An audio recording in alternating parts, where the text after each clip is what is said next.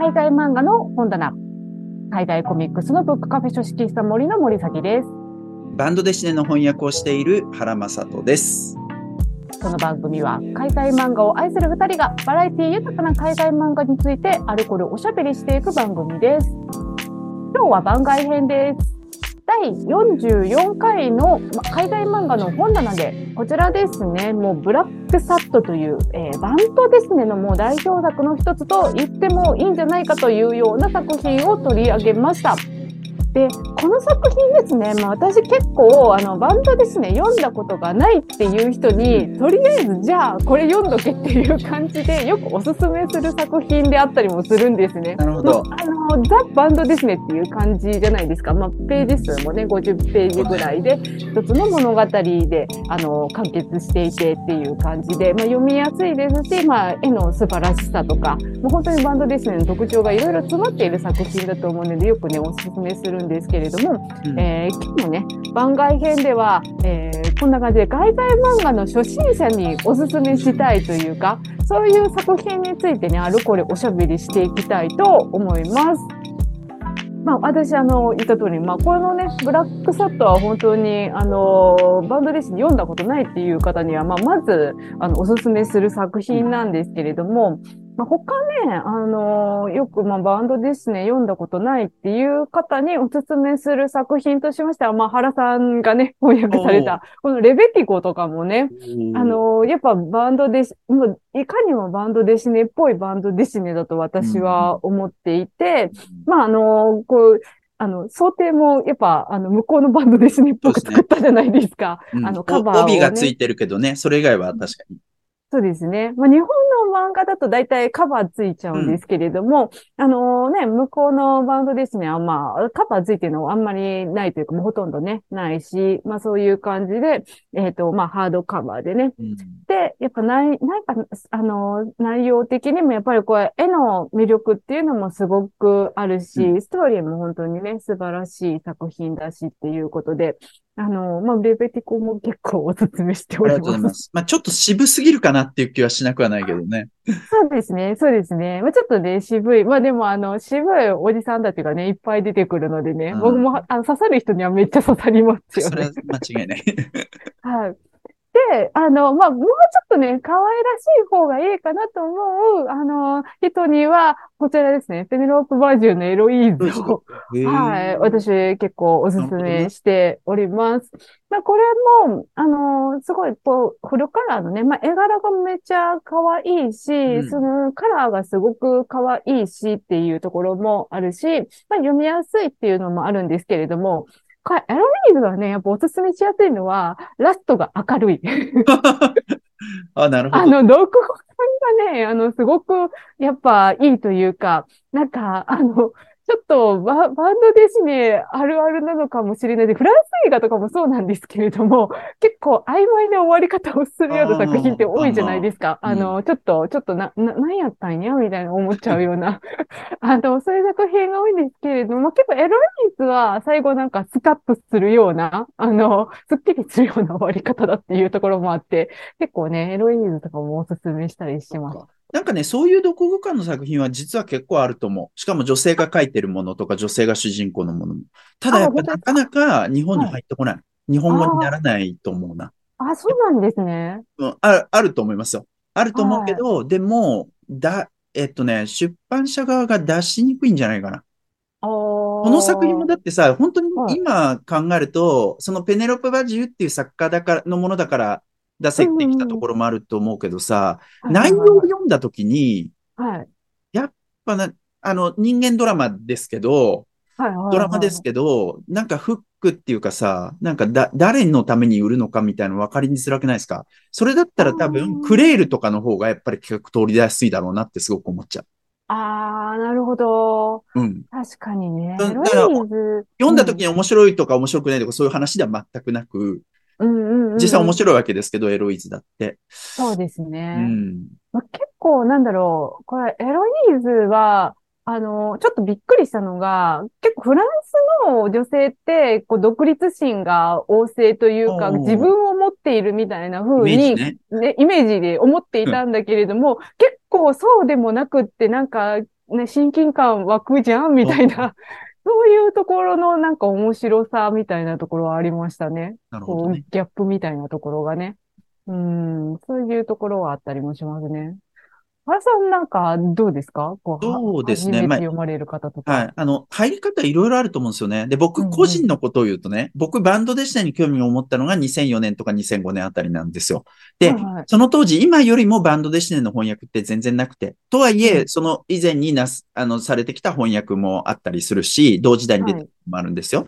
で、その中でさ、バンドデシネについて、えっと、まず知りたいと思った時に僕の入り口ってこれだったんですよ。フランスコミックアート展っていうのが2003年に川崎市民ミュージアムで行われていくつか巡回したんですけど、このカタログね、はい。で、えっと、バンドデシネのことを知ったんです。で、まあ中いろいろ読んだんだけど、この中でさ、いろいろこう、カラーでも少しだけ紹介されてたり、バレリアンとか、それからメビウスとかね。はい。で、この中で衝撃を受けたのが、えっと、ちょっと出てこないか。出てこないか。あ、出てきた。これなんですよ。ニコラ・えドクリシー。何これみたいな感じで、はい。えこんなのあんのみたいな感じで衝撃を受けたんです。で、な実るほど。に、あの、そこら辺から僕入ってったんですよ。天空のビバンドもね。まあ、後に僕自身が翻訳しますけど、はい。あの、まあ、読んでる人もいると思うし、読んでない人もいると思うんですけど、とにかく凄まじい画面なんだよね。いやー、これは本当すごい作品ですよでね。、話読んだらもうさっぱり意味わからないんですけど、はい。でも、絵は凄まじいみたいな、こういう入り方も全然あるんじゃないかなっていう気はします。で、多くの人が、まあ、多くって言うと言い過ぎかもしれないけど、はいえっと、。バンドでシネに魅力を感じるときにこういう部分に惹かれる。漫画ではなかなかないような、特に色がついてるとね。うんうんうんうんやっぱそれは大きいのかなっていう気がす。る。で、バンドデシネについて言っておくと、あの、まあ、バンドデシネ以外の話も後でしたらいいと思うけど、えっと、その大きい半径で、みたいなことで言うと、僕は可愛い闇はやっぱり魅力的なものの、これも僕が翻訳してるけどね、はい。ものの一つだと思ってます。いや、かわいい闇はやっぱ、いいですね。面白いですね。うん、で、えっと、やっぱさ、バンドデシネって、あの、なんていうかな、あの、さっき森崎さんが言ってくれたこととも関わるような気がするけど、はい。どう咀嚼していいかよくわからないみたいな、演出が結構ニュートラルな演出になってたりとかさ、の曖昧な感じになってたりとか、そういうようなこともあったりすると思うんですけど、はい。それはそれでもちろん、あの魅力なんですけどね、あの、この可愛い闇はね、日本の漫画を読んできた人にもものすごく刺さってしまう作品だと思いますね。うんそういう意味でもちょっとスペシャルな、あの、読語感のある。なかなかバンドデシネでこういう経験することないので、あの、そはい。れはすごく日本の漫画読んでる人にもお勧めしたいもの。うん。いや、多分ね、可愛い闇を読んで、このバンドで死ぬ沼にハマったっていう人は、たくさんいると思います。ああ、そうね。うんまあね。あ、だこれと同じような感覚のものがどれだけあるかっていうのはなかなか難しいけどね。うーん。まあ、それは一つ。で、あと、えっと、例えばこういう作品ね。ペルセポリス。あの、はい。グラフィックノベルの文脈で、フランスでロマングラフィックっていうような、えっと、うん。個人の自伝であるとか、伝記であるとか、ではい、えっと、ページ数結構厚くて白黒になってるみたいなもの。で、こういううんうんやっぱり、あの、誰がいつ読んでもいいものだなと思っていて、あんまりバンドとして読んでなくてもすごく魅力を感じるものだと思うから、うんうんうんうん。こういうのも、まあまあ、ね一エルつ。セポリスはね、やっぱなんかマルジの性格もめっちゃいいですしね。なんそうですかね。ね、歯に衣着せぬというかね。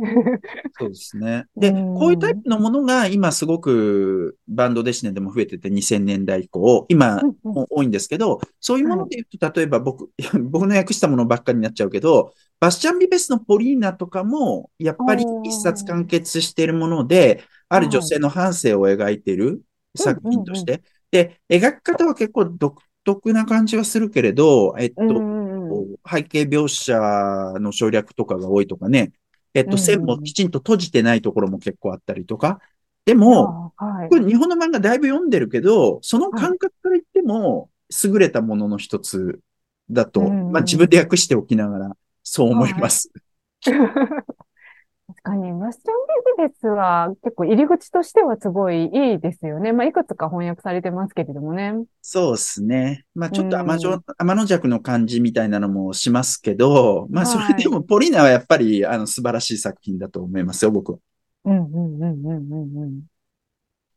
あとなんかあの、まあ、今結構バンドデシネを中心にご紹介されていらっしゃったかと思うんですけれども、うんはい、アメリカの作品だとね、私ね、これを結構推したいなと、はいはいはい、おすすめしてますね。うん、あの、ジーン・ルエイヤンのアメリカン・ボーン・チャイニーズ。うんうん、この作品結構なんだろうな。まずあ、すごい読みやすいんですよね。1ページになんかちょっと特殊なこう、小回りというか、ね。うん、はい、そうなんですよ。なんかこうね、正方形ぐらいの小回りになっていて、まあ、ページにそんなになんかこう、ぎゅうぎゅうに、あの、情報が入っているっていうわけではないというところで、まあ、少し読みやすさがあるという作品で、まあ、絵柄もね、めっちゃ可愛らしいですし、で、なんといってもやっぱこの作品ものすごくストーリーテリングが素晴らしい作品だなっていうふうに思っていて、まあ三つのね、あの、並行するストーリーが、えっ、ー、と、まあ、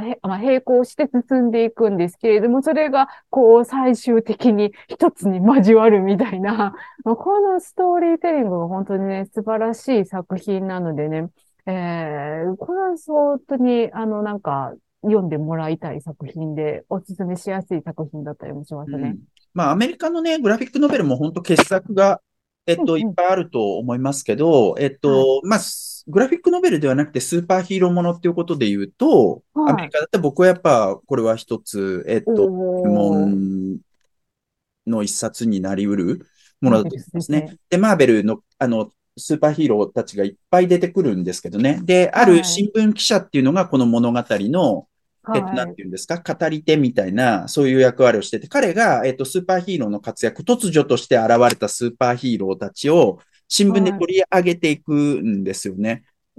そういう形で多くのキャラクターが描かれてるん。ですよ。これは絵も凄まじいし、あの、すごく魅力的なあの、はい、一冊だとずっと思っている。はい。なんかずっと押されてますよね。マーベルズ は本当に素晴らしい。まあ、DC とかでもこういう類のものあると思いますけど、僕が単純にね、あの、アメコミのリテラシーがなくて知らないだけで、うん、マーベルズはたまたま読んで本当に感銘を受けてるので。うんうんうんうんうん。はい。ということで、えっと、他は大丈夫ですか？そうですね。あとは、えっと、アジアの漫画とかも当然あるわけじゃないですか。はいはい。いろいろあるけれど、えっと、うん、やっぱり一冊で完結してて、えっと、読みやすいものがこの韓国のこの作品ですよね。ソン・アラムさんのテグの夜、ソウルの夜。はい。これは本当に素晴らしい、えっと、作品で、で、中はこんな感じなんですけどね。まあ、白黒というかちょっと影がついてる感じですけど。で、二人の、えっと、女性、えー、物語ですけど、テグ出身の女性と、それから、まあ、ソウル、二人はソウルで出会うんですけどね。えっと、ソウル出身だったかどうかは覚えてないけど、まあ、ソウルで活躍してる、えっと、女性。で、この二人のね、えっと、人生が描かれていて、そこには、まあ、韓国らしい、えー、まあ日本も一言では全然ないと思うんですけど、結婚の問題とかね、えー、い。ろんなの話が出て。て、とても素晴らしいので、これもお勧めしたいですね。そうですね。韓国っぽいらしさをすごく味わえるんだけれども、こう二人のね、女性のこう気持ちとかっていうのはもうめっちゃなんか共感してしまうというか、うんうん、まあ日本人でもなんかこう全然同じ思いだよね、みたいなところがたくさんあってね。それ、ペグの夜、そうの夜は本当素晴らしいですね。ね。こういうさ、これ何ページだっけ？そんな長くないんだよね。あ、そうですね。150ページぐらいなのかな、はい、160ページぐらいか。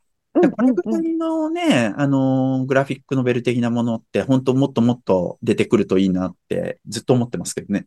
あそうですね。そのぐらいだと、なんか、おすすめしやすいというか、やっぱちょっとね、ね長いやつとか、なかなかまあ面白くってもちょっと、ちょっとおすすめしづらいというかね、とりあえずは、もうもうちょっと後からでもいいかもしれんみたいになっちゃうんですよね。ねそれこそこの間ね、あの、取り上げた、あのーはいジェイソン・リューツのベルリンとかさ。あ、そう素晴らしいんだけど、やっぱ熱すぎるよな。そう、そうなんですよね。ちょっとね、初めにこれを読んで、あ、やっぱりちょっと海外漫画、あ、無理やわ、とかって思われると、なんかちょっとそれは寂しいくなっちゃうんでね。そうですね。はい。まあ、とはいえ、やっぱまあ、いろんな人のね、なんかその、その人それぞれには、な何が、何がこう、フックになるかわかんないんで、うんこう、おすすめするの結構難しいんですけれども、まあ、もしね、皆さんね、あの、これからちょっと海外漫画読んでみようかなっていう方、えっと、今日おすすめしたような作品をぜひ読んで、あの、海外漫画の沼にね、ハマっていただけたらというふうに思っております。はい。ということで、今日の海外漫画の本棚番外編はこの辺りで終わりにしたいと思います。えー海外漫画の本棚は毎週金曜日夕方にお届けしております。あと、原さんとご一緒に海外漫画ラジオという海外漫画にまつわるニュースや雑談をするポッドキャストもやっております。そちらは毎週火曜日と木曜日12時更新です。